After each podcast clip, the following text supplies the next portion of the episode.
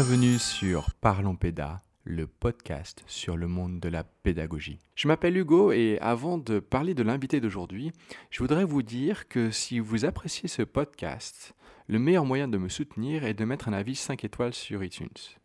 Aujourd'hui, je reçois Laurence Rib, conférencière. Elle produit un type de conférence bien différente de ce que l'on a l'habitude de voir, puisque c'est une conférence gesticulée. Elle va nous expliquer ce que ça a de particulier, quelles sont les étapes de création et en quoi cet outil est un outil d'éducation populaire? Sur ce, bonne écoute.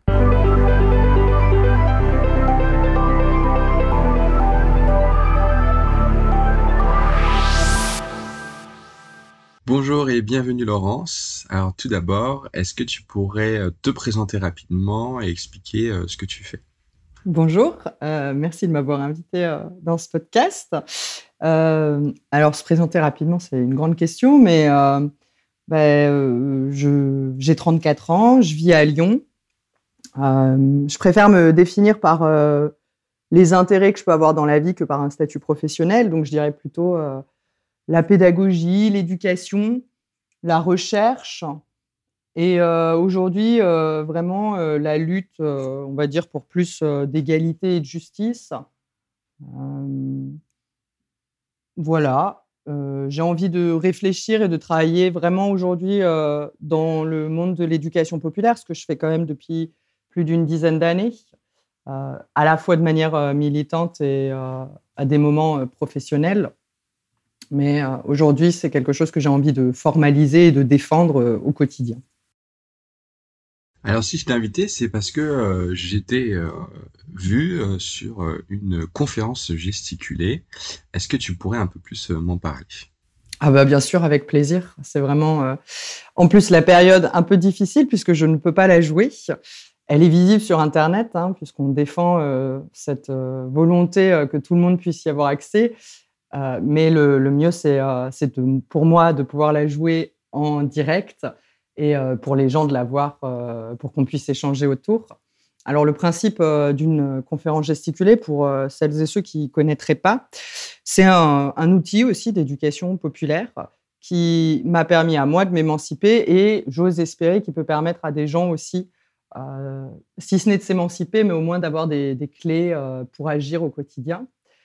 Et donc, des fois, on va pouvoir présenter la conférence gesticulée comme un, spectacle politique qui va mêler à la fois des savoirs euh, théoriques que les sciences humaines et sociales développent, mais aussi euh, un savoir expérientiel, mon propre savoir lié au vécu euh, de ma vie, et de se dire que l'un et l'autre sont les deux pièces d'une même, feuille, pour dire, c'est-à-dire que ni l'un ni l'autre n'est supérieur, que l'un se construit avec l'autre.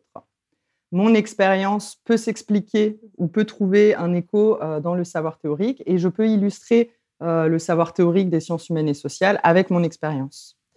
Et la conférence gesticulée a pour but à la fois de mettre en lumière des rapports de domination, mais aussi de donner, comme je le disais, des, clés pour pouvoir agir, pour avoir au moins euh, des petits moyens euh, d'action au quotidien et, euh, se dire qu'on ne subit pas seulement, mais qu'on peut faire des petites choses.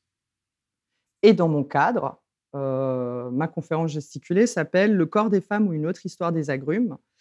Et ça porte justement sur le rapport au corps des femmes, mais surtout comment il est utilisé comme un instrument de pouvoir et d'oppression au quotidien depuis l'enfance des petites filles jusque plus tard l'adolescence et même euh, euh, en étant adulte et comment on disparaît totalement euh, quand on vieillit en tant que femme. Alors, est-ce que tu pourrais me dire un peu pourquoi tu as choisi cette forme, pourquoi celle-là précisément pour parler de cela? Très bonne question. Alors, j'ai connu les conférences gesticulées comme euh, beaucoup, et souvent quand je parle de la mienne, on me dit Ah oui, euh, je connais euh, Franck Lepage. Alors c'est vrai que ça a été lancé notamment par Franck Lepage il y a une quinzaine d'années en France. J'en avais vu pas mal. Je l'utilisais comme un outil aussi pédagogique en formation au BAFA, parce que justement, les conférences de Franck Lepage sont notamment sur l'éducation. Et, je trouvais que c'était vraiment un outil qui était à la fois qui apportait du savoir, mais on n'était pas plombé par ça. On, on, en rigolait. Il y avait des moments, il y a des moments difficiles dans une conférence gesticulée. Il y a des moments drôles. Il y a des moments où on se reconnaît totalement. Euh, d'autres où on peut se sentir un peu plus éloigné, mais il y a vraiment quelque chose qui fait, qui fait lien avec euh, notre intimité. Et ça, ça me parlait beaucoup. Et puis, euh, j'ai choisi finalement de, de faire moi-même une conférence gesticulée lorsque j'étais en, en, thèse de doctorat. Parce que finalement, en thèse, je me rendais compte que mon travail allait être peut-être lu par des universitaires, que euh, ma thèse serait peut-être lue par 10 personnes au maximum et je perdais le, sens, euh, le lien direct avec la réalité, le quotidien.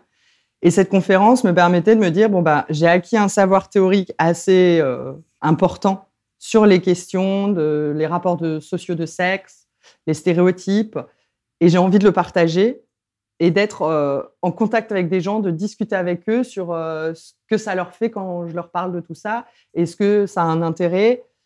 Et donc je me suis dit, bah voilà, j'ai plus l'occasion de faire des colos, de faire euh, de la pédagogie au quotidien, si ce n'est rarement dans les TD que je donnais à l'université. Et donc bah, ce moyen me permettait de me dire, j'allais agir un peu plus concrètement au quotidien. Du coup, ça, ça me pose un peu une question comment on construit une conférence gesticulée Quelles sont les étapes euh, euh, que tu, par, lesquelles tu es passé pour un moment te dire, euh, voilà, je, au début, voilà, qu'est-ce que, sur, sur, sur, quelle réflexion tu as commencé et vers, comment, comment tu as articulé tout ça un peu, voilà, comment tu as construit l'ensemble de, cette conférence? Alors, le processus est, est assez long et il n'est pas individuel, c'est quelque chose de collectif. Alors, il y a des, des coopératives, euh, des scopes d'éducation populaire euh, aujourd'hui qui proposent une formation euh, pour être accompagnés. Parce que, comme je dis, c'est pas quelque chose. je considère pas ma conférence gesticulée comme ne venant que de moi. Ça aussi été le travail des allers-retours avec les autres personnes qui se formaient en même temps et avec les formateurs et formatrices. Donc moi, j'ai fait ma, j'ai été formée par la SCOP L'Orage à Grenoble, et ça se présentait sous un format de quatre sessions de trois jours qui étaient espacées à chaque fois de deux mois à peu près. Moi, à l'époque, j'avais même euh, encore, j'étais encore en hésitation entre deux sujets, euh, qui étaient soit celui du monde universitaire, soit euh, celui du corps des femmes. Et avec différents outils d'éducation populaire, on va progressivement voir le sujet qui nous tient le plus à cœur, celui qu'on portera avec le plus de force et qui aura le plus de sens pour nous. Et notamment, un des premiers exercices euh, qu'on a fait, ça a été de se rencontrer entre personnes dans la formation à travers euh, ce, petit atelier de à quel moment j'ai pris conscience de mon sexe ou à quel moment j'ai pris conscience de ma classe sociale ou de mon origine ethnique et culturelle. Et donc à ce moment-là, bah, euh, me sont venus, bah, on réfléchit à son passé, on se dit bah, c'est vrai, est-ce qu'il y a eu un jour, paf, comme ça, euh, je me suis rendu compte que oui, j'étais une fille et ça avait des conséquences. Et c'est un des exercices qui m'a aidé à, à vraiment me dire que c'était le sujet que je voulais traiter. Et puis après, euh, tout au long de ces trois premiers jours, eh ben, on va se dire bon, ok, je veux travailler sur le corps des femmes. Mais le corps des femmes, c'est à la fois c'est énorme et à la fois on se dit on sait rien c'est très intéressant. Et donc, on va essayer de euh, d'approfondir, de voir euh, quels aspects on pourrait développer, comment est-ce que euh, qu'est-ce qui pourrait avoir un intérêt. Et puis il y a des moments, on va comme un peu lâcher à nouveau notre sujet et avec toujours ces petits exercices en collectif, être plus sur ce savoir expérientiel, de se raconter des anecdotes et de voir l'intérêt finalement très fort d'une anecdote qui peut avoir autant d'impact que euh, de euh, d'écrire un, même d'écrire un concept théorique ou en tout cas de dire c'est ce qui se passe dans la société. Parce que finalement, là, ça me touche directement. Et quand ça me touche directement, je vais le porter différemment et les gens qui sont en face vont aussi le recevoir différemment. Et puis après, on repart, on nous laisse, on nous dit, bah voilà, euh, va falloir essayer d'imaginer trois blocs. Généralement, on va nous parler de, de blocs pour, faire en gros des grosses parties de notre conférence gesticulée. Et donc, ça va être ce moment de, un peu de sélection des axes qu'on veut défendre, qu'on veut partager. Et à chaque fois, à l'intérieur de, ces blocs, il y aura à la fois du savoir théorique, des, issu des sciences humaines et sociales, et à la fois du savoir expérientiel. Et donc, ça a été ce premier moment d'écriture euh, seul, mais à la fois, en fait, j'étais déjà remplie de, beaucoup de réflexions et d'informations liées à la formation. Et, euh, je me suis lancée, quoi. J'ai commencé à écrire, et, euh, et c'est vrai que de me raccrocher à ma mon propre vécu m'a beaucoup aidé parce que euh, bah, durant mes années d'études universitaires, des savoirs théoriques, j'en avais lu. Mais c'était tout d'un coup de pouvoir donner un sens à, mes propres expériences et de me dire que ça pouvait servir. Alors, pour essayer d'aider un peu à, comprendre comment, comment ça fonctionne, est-ce qu'on pourrait aller sur un blog précisément et tu pourrais parler un peu, un exemple justement de, ce, de cette relation entre le, le savoir théorique euh, et, ton expérience personnelle, ce lien entre les deux, est-ce que tu pourrais, euh, voilà, euh, c'est pas une force, forcément un teasing, mais voilà, expliquer un peu et donner un exemple précis pour, pour que ça fasse un peu sens? Oui, bien sûr. Alors, bah, le blog qui, à la base, me parlait le plus, c'était ma première partie, on va dire, qui est celle sur l'enfance, hein, puisque c'est celle que j'avais le plus étudiée et et dans mes études et à travers euh, l'animation, l'éducation populaire euh, au cours de toutes ces années. Et donc, en fait, je vais euh, parler de ce qu'on appelle la socialisation différenciée et l'identité sexuée, qui sont des concepts théoriques. Donc, la socialisation différenciée, c'est le fait qu'on ne soit pas éduqué, qu'on ne soit pas construit, euh, de la même manière si on est une fille ou si on est un garçon. Quand on, est une petite fille, on va plus nous amener à, euh, verbaliser, à parler. Donc, il y aura le développement du langage. Euh, on va faire des choses qui sont plus, voilà, dessiner, faire des choses calmes. Quand on est un petit garçon, on va plus nous pousser à aller explorer, être un peu cascadeur, grimper un peu partout. Et donc, on va développer d'autres compétences et cette socialisation différenciée, elle va forcément nous donner par la suite, donc comme je disais, des compétences différentes et aussi une construction de nous-mêmes différente. On va se dire, bon, bah, moi, je, suis une fille, euh, euh, j'aime bien euh, faire des choses artistiques, j'aime bien l'école, j'aime bien tout ça. Et, et finalement, un des éléments que je vais rapporter de ma propre expérience, euh, ça va être euh, le moment où je me rends compte, euh, justement, comme je le disais, que je suis une fille. Pas que je suis une fille parce que j'ai ce qu'on appelle, en tout cas ce qui est reconnu comme un, sexe féminin, mais parce que mon frère, quand je suis petite, me protège parce que je suis une fille et je comprends progressivement que je, ne dois pas être une grande gueule. Je ne dois pas euh, dire euh, les choses euh, aussi simplement que je les pense. je ne dois pas m'opposer aux garçons parce que, en fait, les filles, ça ne doit pas être dans le conflit. Et donc, ça, c'est un des éléments que, je raconte dans ma conférence gesticulée. Qu'est-ce qui fait qu'à un moment, cette conférence, elle permet de comprendre, ou en tout cas d'apprendre quelque chose? À quel moment, au moment tu te dis ce que tu mets en place euh, et c'est peut-être une autre façon donc sans parler forcément d'un pédagogue etc mais en tout cas d'une manière euh, d'apprendre qu'est-ce qui fait qu'à un moment tu t'es dit euh, ce que tu fais ça permet justement euh, aux personnes qui regardent cette conférence d'apprendre quelque chose et de sortir avec euh, de sortir autrement? Sortir avec euh, voilà un, plus-value eh ben, moi-même, j'ai assisté à pas mal de conférences gesticulées. Et euh, ce que je trouvais euh, intéressant, c'est que euh, presque j'avais pas l'impression d'apprendre. C'est sortir d'un processus totalement transmissif et hiérarchique, même si on n'oublie pas que à ce moment-là, moi, je suis sur scène et que les spectateurs et spectatrices sont assis et c'est moi qui ai la parole. Donc, bien évidemment, c'est moi qui parle. Mais il y a vraiment cette reconnaissance dans, le vécu. Moi, c'est vrai que c'est quelque chose auquel je tiens énormément, mais parce que pour moi, un savoir s'inscrit vraiment en nous quand il a un sens, et notamment parce qu'on le fait sien. Et une des manières, c'est de se reconnaître aussi dans ce savoir. Et, pour moi, c'est ce qui permet de, mémoriser des choses. Très souvent, euh, des choses qu'on a apprises ont plus de sens.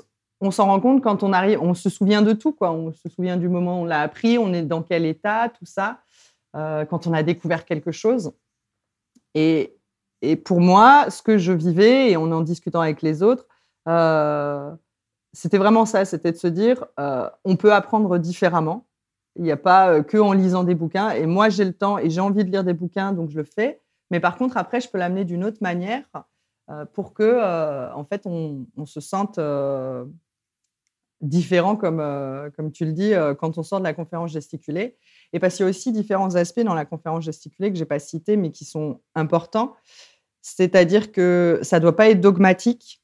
On doit réussir à montrer nos propres contradictions c'est-à-dire que moi-même, au quotidien, encore aujourd'hui, j'ai des comportements sexistes parce que se défaire d'une construction hétéropatriarcale, même en tant que femme, euh, ce c'est pas quelque chose qui se fait du jour au lendemain et on a à travailler tous les jours dessus. Et donc, quand moi, je, peux aussi montrer mes propres failles, euh, ça évite de dire c'est comme ça qu'il faut faire. Moi, je dis pas c'est comme ça qu'il faut faire. Je dis bah, je fais comme ça.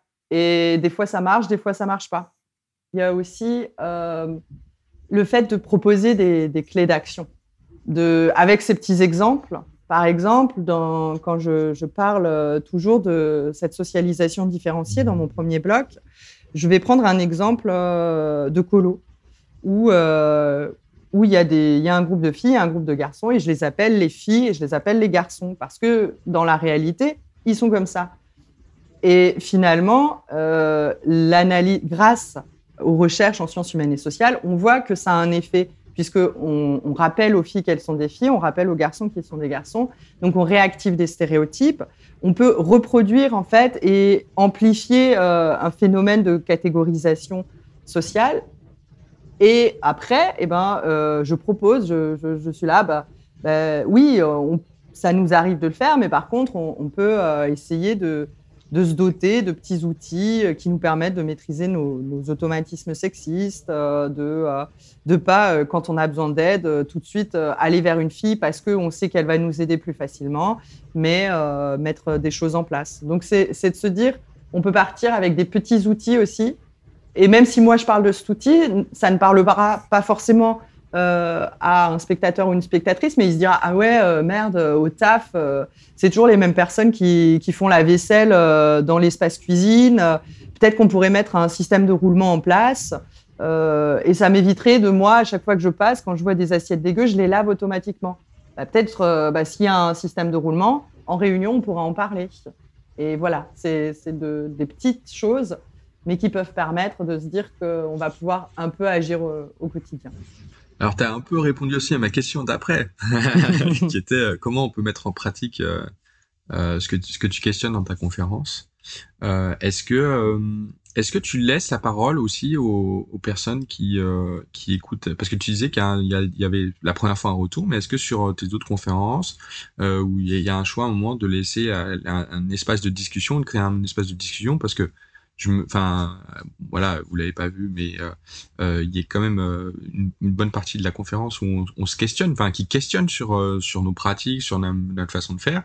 Et donc du coup, est-ce que tu donnes à un moment un, espace de, voilà de liberté d'expression pour pouvoir bah, justement parler de ces questionnements et et après essayer de voir qu'est-ce qu'on en fait de, de ces questions? Alors, c'est quelque chose qui, qui, me tient à cœur. Après, dans la réalisation pratique, c'est pas toujours faisable dans le sens où quand on arrive à jouer la conférence, quand les gens arrivent à se libérer pendant, euh, pendant deux heures, un soir, euh, tout ça, ils n'ont pas forcément ni le temps ni l'énergie après de, de, rester euh, pour, on va dire, quelque chose de plus structuré. Pour moi, il y a toujours de la discussion informelle, c'est sûr à la fin, je reste toujours, on discute, comme vous l'avez compris, j'aime beaucoup lire et les livres. Donc, ma conférence, mon décor, c'est beaucoup de livres que je laisse à disposition. Les gens vont les feuilleter parce que pour moi aussi, avoir envie d'acheter un livre, bah, il faut pouvoir le toucher, le feuilleter, voir s'il y a des choses qui nous parlent. Donc, je les laisse. les gens viennent, viennent discuter s'ils ont envie. Je vois que souvent, ça, crée des, discussions intergroupes. En fait, les gens qui sont là vont discuter avec leurs voisins, vont se mettre Ah oui, ça, ça me rappelle ça, ça me rappelle ça. Après, mon envie aussi par la suite, c'est de pouvoir proposer euh, quelque chose de plus structuré, parce que euh, malheureusement, ça s'est déjà passé. On m'a déjà demandé est-ce que ça vous va, une discussion après? J'ai dit oui. Seulement, c'est pas moi qui l'anime, parce que bah, après deux heures, euh, une heure et demie, deux heures de où je donne tout, je suis un peu vidée. Mais je me suis retrouvée des fois dans dans des situations où c'était à nouveau la personne qui est sur scène va répondre aux questions des, des personnes dans la salle. Et ça, ça me dérange parce que pour moi, là, on n'est on n'est pas dans de l'éducation euh, populaire, on n'est pas dans quelque chose où, où la parole euh, de quelqu'un qui a assisté est tout aussi importante que la mienne. C'est pas parce que j'ai fait la conférence. Moi, c'est juste un partage, mais j'ai pas pas un pouvoir supérieur aux autres. Et donc, quand on est dans quelque chose, euh, en plus avec la, la scène et, et la salle, des fois, il y a, même cette différence géographique, c'est-à-dire la scène est surélevée. Et ça crée quelque chose qui, me déplaît. Mais, mais, par contre, de pouvoir euh, proposer des ateliers, de pouvoir euh, continuer les discussions, de, créer ensemble euh, bah, justement ces petits moyens d'action, de pouvoir réfléchir ensemble à, notre savoir expérientiel qui peut nous apporter des clés pour agir, ça c'est vraiment quelque chose que j'ai envie de développer. Et il faut juste qu'il y ait des conditions matérielles et temporelles adéquates parce que, il faut l'avouer, moi, la première, c'est-à-dire en sortant d'une conférence gesticulée, même si c'est passé très vite quand je l'ai quand je l'ai vu, quand j'y ai assisté, je sors, je suis un peu, euh, enfin voilà, il y a beaucoup de choses qui sont dites dans une conférence gesticulée. Il faut le temps de la digestion. Donc faire quelque chose directement après, d'en discuter à chaud, euh, j'aime bien le faire avec les gens et ça, ça je pense que c'est ça a un intérêt pour, pour eux comme pour moi. Mais par contre, de pouvoir proposer quelque chose de plus construit par la suite, euh, ça, ça me plairait beaucoup. Est-ce qu'il y a une partie de ta conférence que tu veux encore retravailler, que tu trouves euh, où tu n'es pas encore euh, satisfaite et, et, et, si tu pouvais en parler un peu plus? Ouais, alors ça me fait penser à, à deux choses. C'est-à-dire que ma conférence gesticulée, telle qu'elle est sortie il y a deux ans quand j'ai fini ma formation, on va dire on garde toujours le même le même filage, mais par contre, elle a, elle a évolué encore bien pendant un an. Là, elle s'est stabilisée, mais par contre, ce sont des sujets qui, de toute manière, euh, m'intéressent au quotidien, sur lesquels je me renseigne. Et ce que j'aime, c'est toujours avoir euh, un lien avec l'actualité. J'ai toujours des anecdotes euh, de, de, choses qui se passent. En plus, malheureusement, le contexte actuel fait que euh, on a régulièrement euh, des anecdotes euh, d'actualité à raconter. Ben, là, actuellement, par exemple, j'ai toute une partie sur les violences obstétricales et gynécologiques et de pouvoir faire le lien avec les conditions actuelles d'accouchement, puisque en France, là, ça commence un peu à bouger parce que justement, on commence à en parler, mais la moitié des femmes se retrouvent dans l'obligation de porter un masque lors de leur accouchement sachant que euh, c'est une des choses les, plus euh, éventuellement violentes, mais euh, j'ai jamais accouché pour avoir lu suffisamment de témoignages et avoir suffisamment d'amis qui me racontent. J'imagine que c'est un moment où on a, besoin d'avoir des, repères, des, choses qui, qui, nous soulagent, des choses qui nous rassurent et devoir porter un masque pour accoucher. Beaucoup de femmes sont en train de dire mais c'était un moment horrible, j'arrivais plus à respirer j'arrivais pas à me concentrer sur la naissance de mon enfant, mais j'étais concentrée sur, euh, sur réussir à avoir de l'air.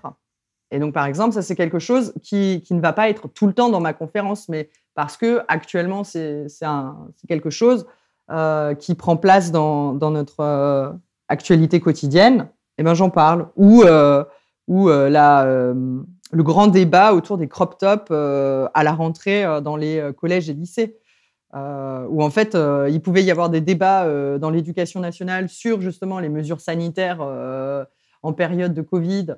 mais non, c'était pas ça qui prenait la place. il pourrait y avoir des débats sur sur la réforme du bac, où en fait euh, les épreuves majeures sont censées avoir lieu le 15 mars, c'est-à-dire très bientôt. Mais non, on ne parle pas de la réforme du bac. Non, qu'est-ce qui prend le pas euh, dans les médias? C'est le crop top, euh, le fait qu'on puisse voir le nombril des filles et le fait que des vieux journalistes de 70 ans portent un regard, une parole sur des adolescentes. C'est la sexualisation quotidienne des, des, filles et des femmes. Donc voilà, je prends toujours des petits exemples comme ça euh, pour qu'on puisse s'accrocher, enfin, qu'on puisse faire le lien avec euh, ce qu'on peut vivre, entendre euh, dans notre journée. Quoi. Et puis, après, pour, pour la deuxième partie de ma réponse, depuis, on va dire, le premier confinement, je me suis dit, tiens, j'avais toujours à cœur, donc, on va dire, mes trois blocs, c'est l'enfance, l'adolescence avec l'objectivation sexuelle comment on sexualise le corps des femmes euh, dès, l'arrivée des caractères sexuels secondaires, et puis les violences obstétricales et gynécologiques. Et je m'étais dit, bon, j'aimerais pouvoir faire une conférence à tiroir comme ça, où des fois je vais présenter euh, plutôt ce bloc ou plutôt ce bloc, et je m'étais dit, je vais faire un bloc sur euh, la sexualité. Et donc, durant le premier confinement, je me mets à lire, je me mets à rédiger. et là, je me rends compte que ça fera jamais un bloc c'est beaucoup trop grand, il y a beaucoup trop de choses à dire et qu'en fait, je ne veux pas euh, le réduire à un bloc.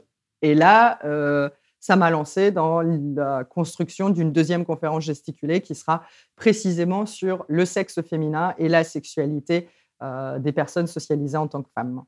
on arrive vers la fin. J'ai une dernière question. Est-ce que tu as un livre à conseiller?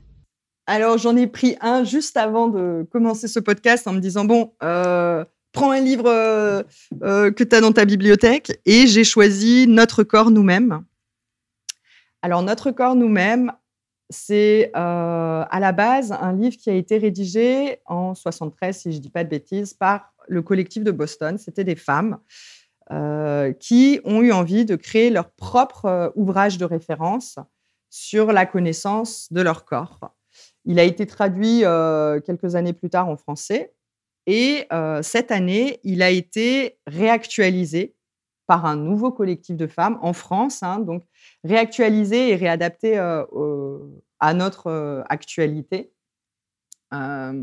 et on y trouve vraiment énormément d'informations. C'est vraiment et ça, ça fera lien avec un peu ce que je raconterai dans la seconde conférence gesticulée sur sur l'appropriation de, son corps, de, d'avoir un savoir, de plus attendre des, médecins forcément euh, qu'ils nous disent comment est notre corps, mais pouvoir, bah, euh, ça va être l'autoconsultation, euh, s'observer. Il y a des dessins, des, des, images. on va voir plein d'images de vulves différentes pour voir qu'en fait, il n'y a pas une seule vulve, mais qu'en fait, les, les vulves sont aussi diverses qu'il y a de femmes on va avoir euh, des informations sur, euh, sur la contraception, euh, sur, plein de sujets et qui font que on n'a plus forcément besoin ni de se référer à une personne du, du, monde médical pour attendre d'avoir des informations, ni, et, ni par doctissimo. Quoi. Là, il y a vraiment une grande réflexion et à nouveau, et c'est ce qui me plaît aussi beaucoup dans, cet ouvrage, comme dans d'autres que je conseille dans mes conférences gesticulées, c'est qu'il y a beaucoup de témoignages de femmes. Et donc, ça prend corps. On peut à des moments s'identifier. Euh, et c'est pas juste euh, un descriptif euh, anatomique du sexe biologique de ce qu'on appelle aujourd'hui une femme, mais des personnes qui nous racontent leur rapport à leur corps aussi. Donc je le conseille ardemment. Et sinon, si vous venez voir ma conférence gesticulée, je peux vous le prêter. bah justement, alors j'ai une question bonus. Euh, où est-ce qu'on peut euh, te retrouver pour en savoir plus sur euh, tes conférences, les prochaines dates? Enfin voilà, en gros, si on veut voir ta conférence. Eh ben, j'ai créé une page Facebook. Attention. voilà, qui s'appelle L'eau, le corps et les agrumes, où il y a le lien pour voir une version de ma conférence gesticulée. Donc, si vous voyez cette version euh, et que vous me voyez un jour euh, en, direct, en réel, il y aura forcément des choses qui changeront. Il y aura, comme je disais, la grande ligne qui sera la même. Mais je remarque que plus je prends de l'aise à être en conférence gesticulée, plus j'ai des anecdotes qui me viennent sans que j'y avais pensé pendant le spectacle. Donc, je, je vis un peu plus naturellement cette situation de conférence gesticulée. Et puis aussi sur la page Facebook, alors je ne suis pas la, plus la plus calée dans, ce domaine de communication, mais je m'y attelle parce que je trouve ça intéressant. Il y a la bibliographie euh, de ma première conférence gesticulée avec tout ce que je cite et d'autres pistes. Et puis euh, régulièrement, euh, je vais parler d'un livre que j'ai lu et qui m'a qui m'a donné envie d'aller plus loin. Donc il y a des petits conseils et on peut retrouver des, des informations. Quoi. Merci beaucoup Laurence. Avec grand plaisir. Merci de m'avoir invité. Merci d'avoir écouté ce podcast. Si vous voulez retrouver Laurence, j'ai mis un lien vers sa conférence. Vous pouvez avoir accès à cet article sur parlonspeda.fr. J'imagine que si vous m'écoutez encore, c'est que vous avez aimé ce podcast. Vous n'avez donc plus qu'une chose à faire pour me soutenir, mettre un avis 5 étoiles sur iTunes. À dans deux semaines.